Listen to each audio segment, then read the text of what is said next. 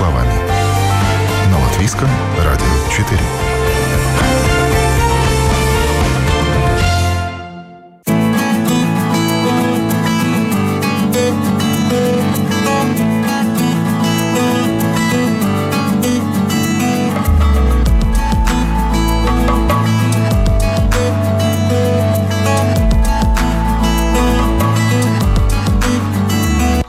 Здравствуйте, с вами Марина Талапина, и сегодня мы поговорим о здоровье детей. Несмотря на то, что они уже играют в коронавирус и лучше взрослых воспринимают ограничения и соблюдение правил гигиены в эти дни, дети рождаются очень беззащитными, становление иммунитета у них происходит постепенно – и помощь, присмотр, а также консультации педиатра – дело необходимое. И сегодня наша тема называется «Памятка для родителей». Я рада представить с нами на связи педиатр, семейный врач Светлана Сергеенко. Здравствуйте. Здравствуйте. Хочется начать с вопроса, как вы стали врачом-педиатром и когда это произошло? Ой, это произошло очень давно. Я училась в Рижской школе 64-й тогда. Но еще раньше, в детстве я болела. А у нас в соседях была очень хороший педиатр. Я ее очень полюбила. Но я думаю, что это как-то повлияло. Папа мой военный, был тогда в военном городке мы жили. И они были друзьями с этим педиатром, наши семьи дружили. И он тоже хотел, говорит, Света, ну когда-то, может быть, ты станешь педиатром. Ну, прошло время, ну вот как-то так и получилось. И вы шли целенаправленно в медицинский институт, наверное, тогда э, еще? Нет, даже не так, нет. Я закончила школу, мне казалось, мне, мне нравилась лучше литература, Мама моя журналистом была. Я очень много читала. Математика, физика нельзя сказать, чтобы это любимые предметы были. И я поступала на биологический факультет после школы не добрала одного балла и пошла на курсы. Ну, я не знаю, это, как говорят, может быть, Бог меня как-то подвернул или что-то еще. Ну, в принципе, я удачно, успешно поступила на педиатрический факультет. Мне действительно нравились детишки. Ну, вот так и я закончила. Но я думаю, не разочаровались. Вы уже столько лет э, вместе со своими маленькими пациентами, сейчас уже взрослыми пациентами тоже. Вы освоили практику семейного врача, правильно? Ну да, мне нравится моя работа. Муж у меня тоже он закончил терапевтическое отделение, но он тоже семейный врач, так что у нас у каждого своя практика, но мы работаем вместе в одном помещении. Здоровье детей, поскольку вы уже врач с опытом с 81 -го года, это почти 40 да. лет. Да? да, да. Вы, как педиатр, здоровье детей до определенного возраста находится под более пристальным наблюдением у медиков. Это и плановые проверки, и прививки. И если в ситуации, когда маленький ребенок заболел, температура поднялась, есть ситуации, когда надо вызвать скорую, и дальнейшие действия координируют уже врачи. Вот в каких ситуациях можно и нужно вызывать скорую обязательно? Знаете что, но ну, я своим мамочкам тоже говорю, есть такие красные линии, когда ждать абсолютно нельзя. Если ребенок перестает пить, потому что мы говорим, питье это самое главное, это красная линия, перестает пить. Если он не писает, э, если начинается рвота, которую нельзя остановить, но если очень большая температура и какие-то неясные высыпания, если ребенок, ну, видно по нему, что он ослаб, не двигается, сонливый становится, спит. Если очень большая температура, 40 и, и никак. Но это, пожалуй, наверное, самые главные причины вызова скорой. А в каких ситуациях родителям можно не вызывать медиков? Вы знаете, что ну, вот у меня в пятницу у меня был вызов, и там мамочка звонит мне, она говорит, ребенку 40, а, я знаю эти семьи, 40 градусов. Что делать? Ну, я знаю, поэтому я могу сказать, что это за мама, что она может, что я могу от нее ждать. Говорю, напои, успокой, поставь компресс, будь с ним вместе. Я сказала, конечно, нужно противовоспалительные препараты она дала, да. Практически она потом перезвонила, она говорит, да, ребенок уснул, ему стало лучше. Я была на визите, Да, он уже бегает хорошо, но там ангина. Посмотрела горлышко, и ясно, какой диагноз, так что там лечение дальше. Но я думаю, что это вот взаимное доверие, то, что я знаю, что я могу ждать от мамы, от ребенка, какой ребенок. Тут и, и хорошо, что я практически знаю анамнез если ребенок очень сложный или у него какие-то серьезные роды были, от него можно ждать абсолютно другого. И я знаю, что мамы, к сожалению, тоже бывают различные. Бывают истерические мамы, которые, может быть, они видят того, чего не надо видеть или слишком много. Так что эти ситуации различные, но э, тут и хорошо, что вот быть педиатром и семейным врачом, что я знаю эту семью. Ну да, бесспорно. И потом есть разные ситуации. Одно дело, когда температура только поднялась, да, и другое дело, когда температура держится уже несколько дней.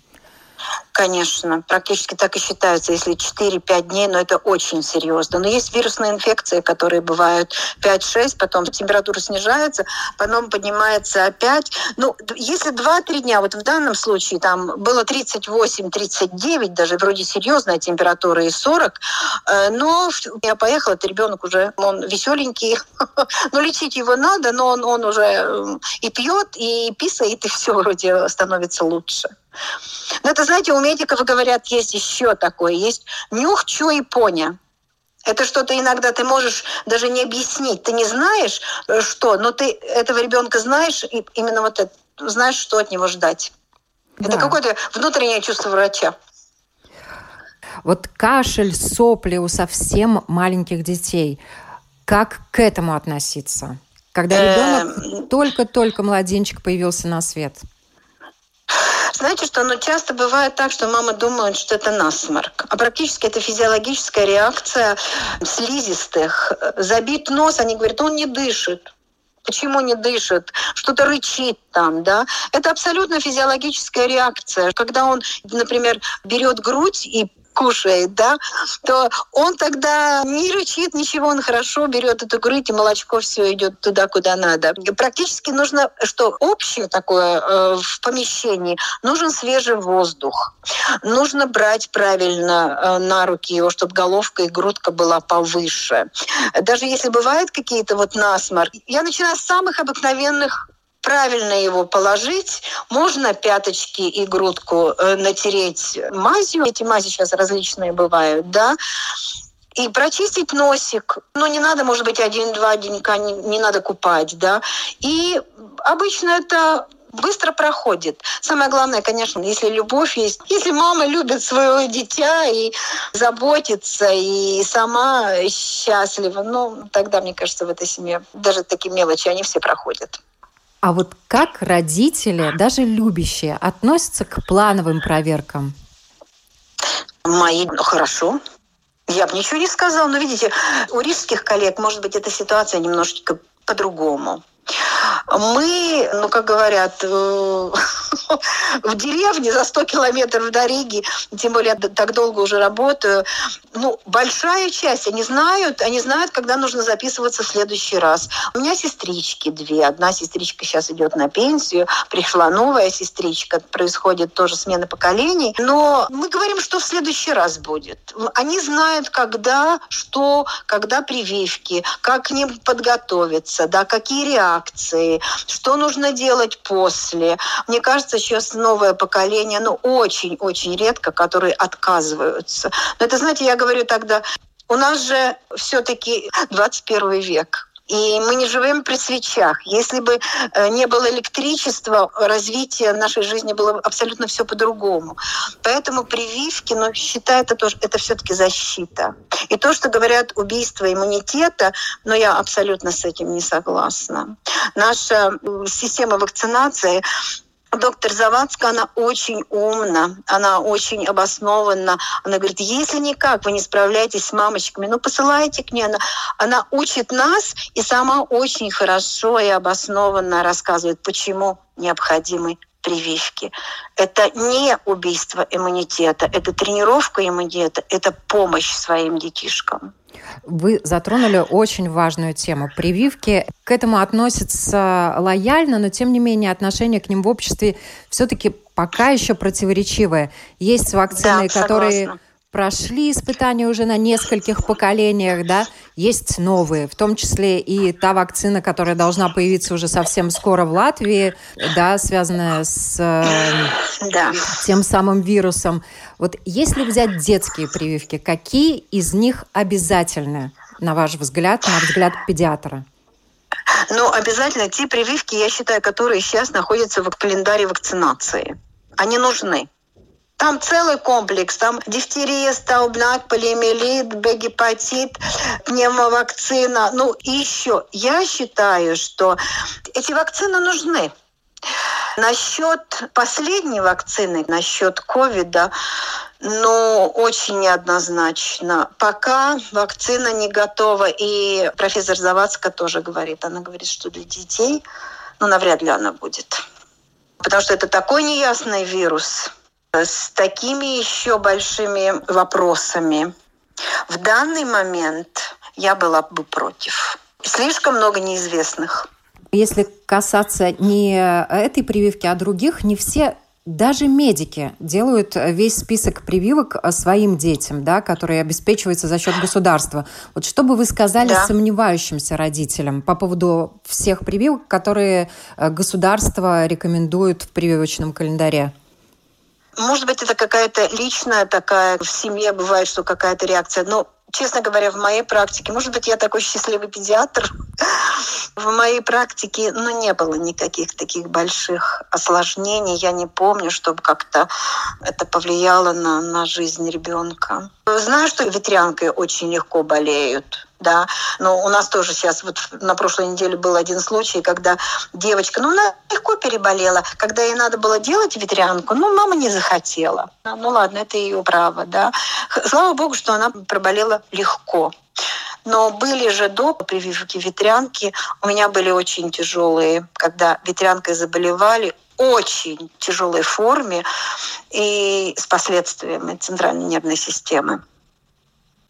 Так что, понимаете, это, конечно, решение родителей вроде, да, но я как врач Смотря, конечно, здоровье ребенка, я за прививки. Я считаю, что те прививки, которые сейчас нужны, небогатое у нас государство. Если уж государство все-таки такие деньги затрачивает на вакцины, то ну, они необходимы. У медиков, я знаю тоже, что различная такая ситуация. Видите, есть медики, которые с гомеопатией занимаются, они против, но человек сам решает. Да, и дай бог, чтобы действительно все было хорошо. Потому что наши дети, сейчас мир открыт, они ездят и встречаются с различными ситуациями. Мне бы хотелось, чтобы они были защищены, насколько можно защитить наше цивилизованное общество при помощи вакцин. А вы уже упомянули COVID-19. Что важно знать и учитывать родителям в периоды эпидемий, в том числе и в период этой пандемии?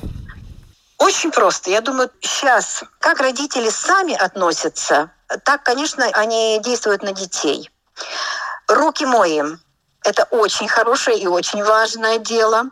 Э, научиться правильно мыть руки. Очень обыкновенно и вроде просто. 20 секунд мылом Наши коллеги, которые инфекционисты детские, они говорят, что количество детей с поносами снизилось на очень много процентов. Это, во-первых. Маски для взрослых, но не надо делать тусики сейчас. Это такое время, которое будем вместе с собой, вместе с нашими детишками.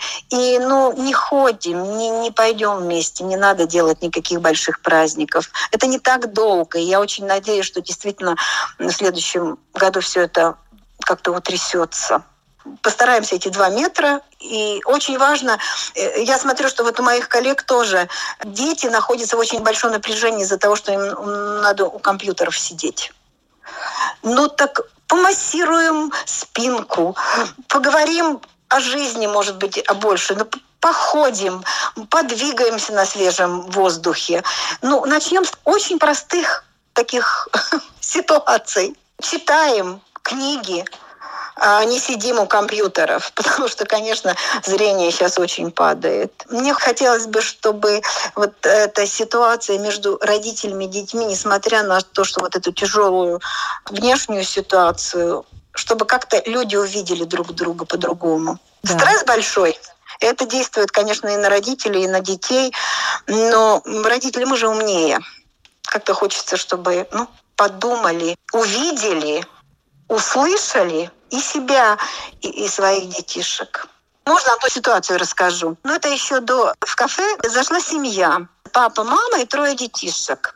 Ну, двое подростков, а один в этом специальном кресле. У мамы телефон, у подростков, конечно, тоже. Папа тоже в каких-то документах. И этот ребенок, он смотрит на всех. Ну, как-то вот я увидела его. Боже мой, как он хотел говорить, какие у него глаза, что эти глаза говорили. Это просто фантастика.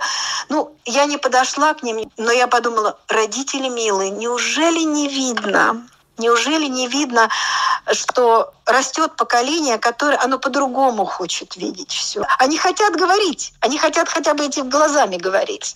И знаете, иногда получается так вот, э, мы врачи, мы лечим последствия, да, потому что коммуникация, она становится хуже и хуже, к сожалению.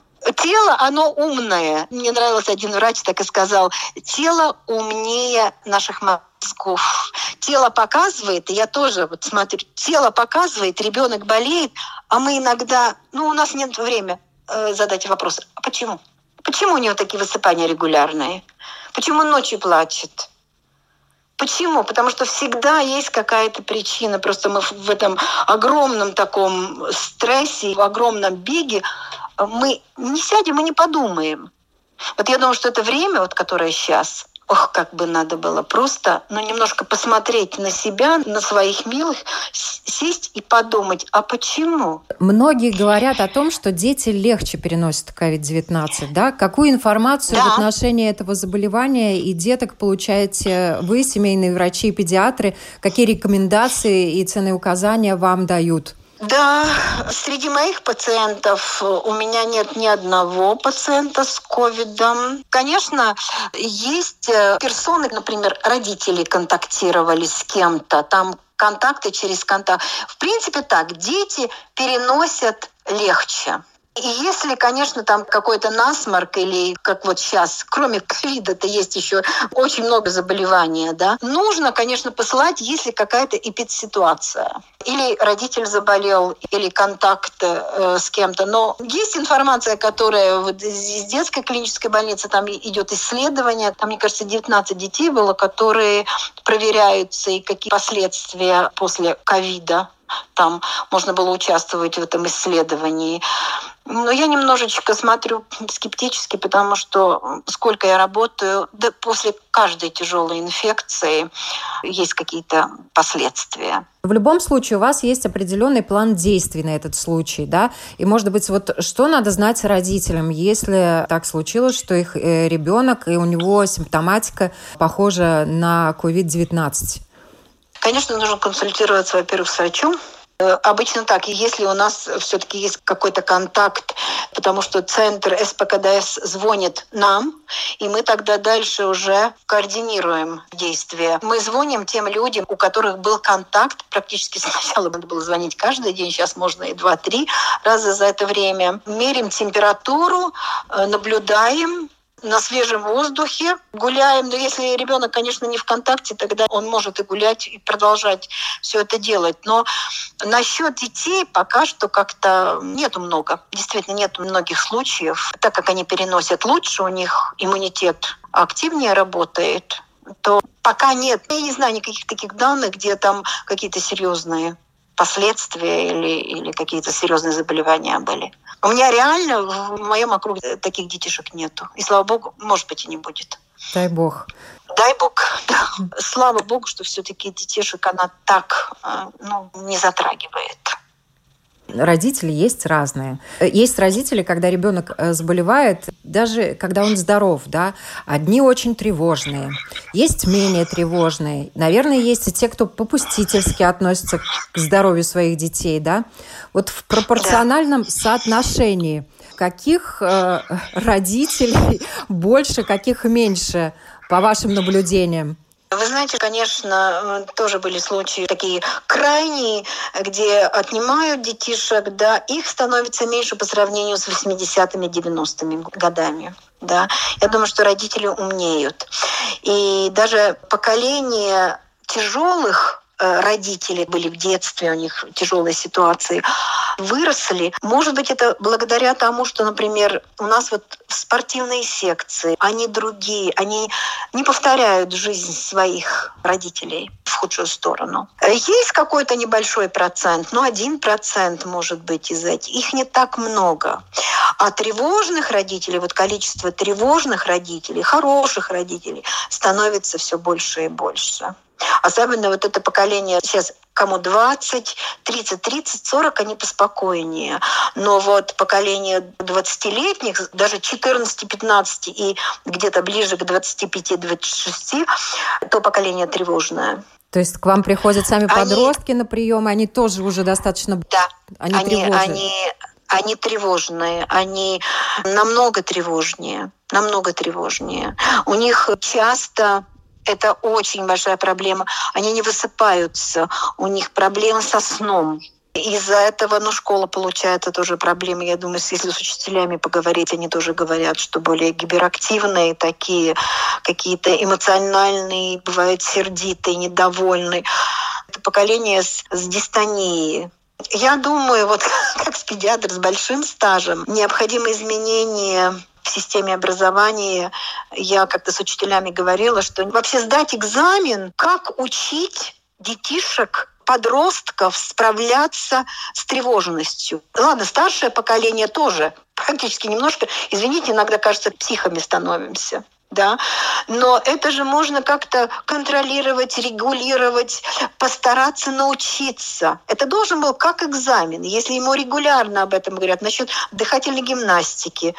Я сама одно время вела уроки здоровья в школе, но это были 90-е годы, потом их прикрыли, к сожалению. Потому что нет, насколько я знаю, нет уроков, где э, тебя учат о себе, об эмоциональных делах, как с ними справиться, как работать со злобой. Мне кажется, очень-очень много чего бы надо было научить. Надо было, конечно, учиться, чтобы это родители делали. Мне кажется, что и систему образования нужно поменять на изучение себя как человека, как подростка, об отношениях с другими, о дружбе, о любви, о душе, о гармонии. Вообще вот за эти четыре десятка лет сколько детей через вас прошло? Которые Ой, уже тоже, наверное, стали О, родители. Мне кажется, я такая уже такая в годах. У меня есть одна семья. Там бабушка с дедушкой. Значит, это первое поколение. Потом второе поколение там мамочка. Третье поколение сынишка. И сейчас у него девочка еще так В данный момент у меня есть семья, где четыре поколения, все мои. Так что мне нравится моя работа и то, что вот то, что и семейный врач, и как педиатр, что это мне дало такую основу. Это здорово, это здорово. Дай Бог, чтобы наши Растет у нас действительно хорошее молодое поколение врачей. Старые уходят, молодые приходят, это нормально. Но хотела, чтобы было больше их, потому что у нас уже таких в годах уже довольно много. Ну да, но молодые они другие они другие. Ну вот это специализированное образование педиатров, которое давалось раньше, сейчас все-таки немножко по-другому обучают. Ну, видите, система, но это, эта система, она дешевле, если, например, семейные врачи. Может быть, специализация тоже же обучает семейных врачей, так что они педиатрию знают, да, и если хотят быть педиатром, система обучения, конечно, другая сейчас, да. Но во всем мире в основном так есть, и, конечно, педиатры очень нужны. Педиатры нужны тоже, они нужны в сложных ситуациях. В больших городах нужны педиатры, которые можно послать, например. Но не все семейный врач может делать, чтобы у него был контакт. Но знаете, что, что есть, например, в этой ситуации детская клиническая больница, она всем семейным врачам прислала информацию. У нас есть определенные дни, а, специальный номер телефона. Если что, если ты не знаешь, звони. Это очень-очень хорошо. Да и люблю я и семейных врачей, и педиатров. Вы наблюдаете со стороны родителей в отношении здоровья своих детей разное поведение, в том числе и неразумное. Да. Да. Вот ошибки, да. которые часто совершают родители. Знаете, может быть, часть это неосознанно. Родители э, становятся родителями. Но, а, конечно, это естественные процессы, все хорошо.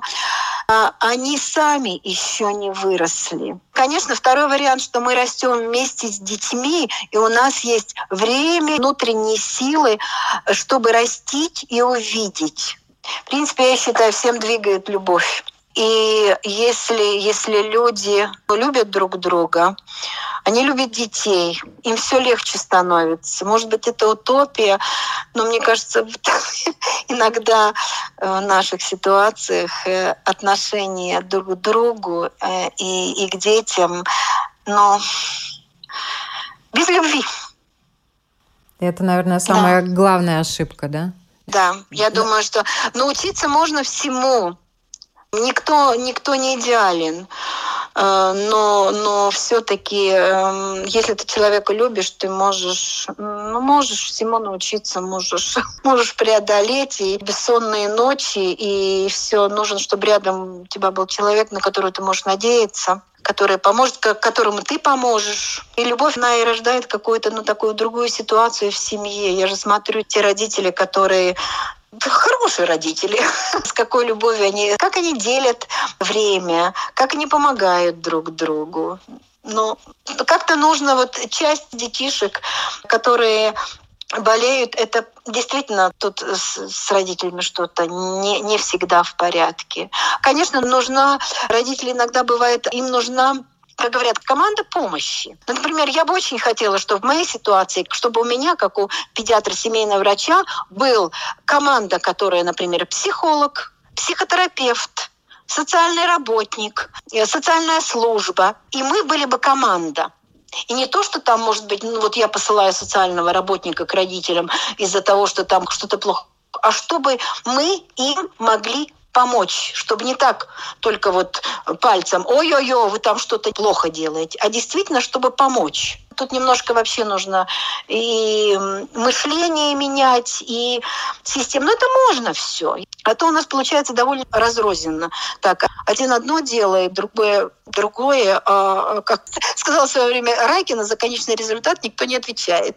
Вы затронули такую очень важную и глубокую тему, тему любовь. А вот любви можно научить? Или это у человека я или думаю, есть, что, или нет? Э, вы знаете, что я думаю, что э, можно, что бывает, бывает страдание, учат становиться человека более таким видящим, к сожалению. Я думаю, что можно. Если человек хочет, или если ну, он не сможет, то жизнь иногда его бьет сильно, и он что-то понимает или не понимает. Э, конечно, мы видим своих родителей. Но тоже бывает так, что не всегда в семье вроде хорошо, а в отношениях потом что-то теряется или что-то не понимаем. Хорошо, что есть вот передачи, где говорят об этих делах, о любви, об отношениях. Это, это очень, очень, очень важно. Если захочешь научиться, можно всему. Но от Бога тоже что-то дано. Вы э, работаете в небольшом городке, да, Бродсены? Да.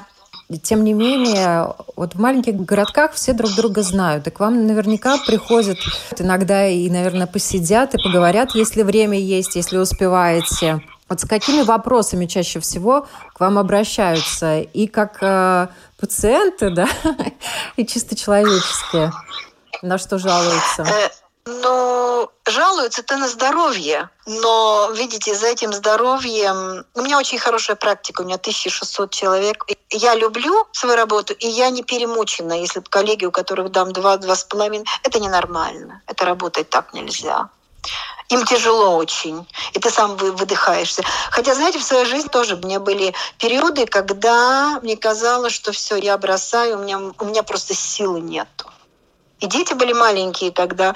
Но, очевидно, ну, жизнь нам дает столько, сколько мы можем выдержать. В жизненных кризисах мы всегда выходим более какие-то такие, более крепкие, может быть, да. И мне, например, это 10 лет назад, мне очень помогла как-то все сложилось, мне очень помогла медитация. Сейчас и врачи тоже говорят уже и советуют, что это уже тогда метод, который может себя привести в порядок, и ты сам можешь, тебе не надо ходить. Так что мне она помогла выйти тоже из, из такой из тяжелой жизненной ситуации. Я, бы я бы думала, что у меня тоже была бы болезнь. Ну, я вытянула, захотела, но была какая-то мотивация. И мне кажется, я сейчас лучше себя чувствую, нежели мне было бы 40 лет или 45. У нас программа простыми словами. И uh-huh, очень здорово, uh-huh. что вы простой врач, так по-человечески обо всем рассказали.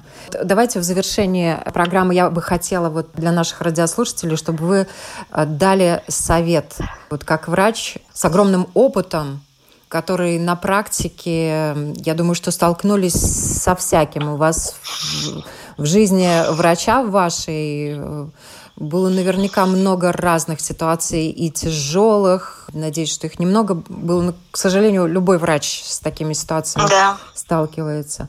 Вот ваш совет простым людям, простыми словами. Любите себя, любите своих ближних – и доставляете больше радости и себе, и им. Но любовь — это самое главное. Она движет, она дает здоровье. Мне просто в жизни очень повезло. Я выбрала правильную специальность, и, и практически вот эта жизнь, сейчас так и говорят, что нужно, нужно любить то, что ты делаешь. Я люблю, я считаю, что я счастлива, несмотря на все трудности. ну, всякое в жизни бывает, да. Но э, я думаю, что я действительно я родилась, ну, как мама с папой сказали, ты ребенок любви. Я думаю, что чтобы каждый, каждый ребеночек у нас был ребенок любви.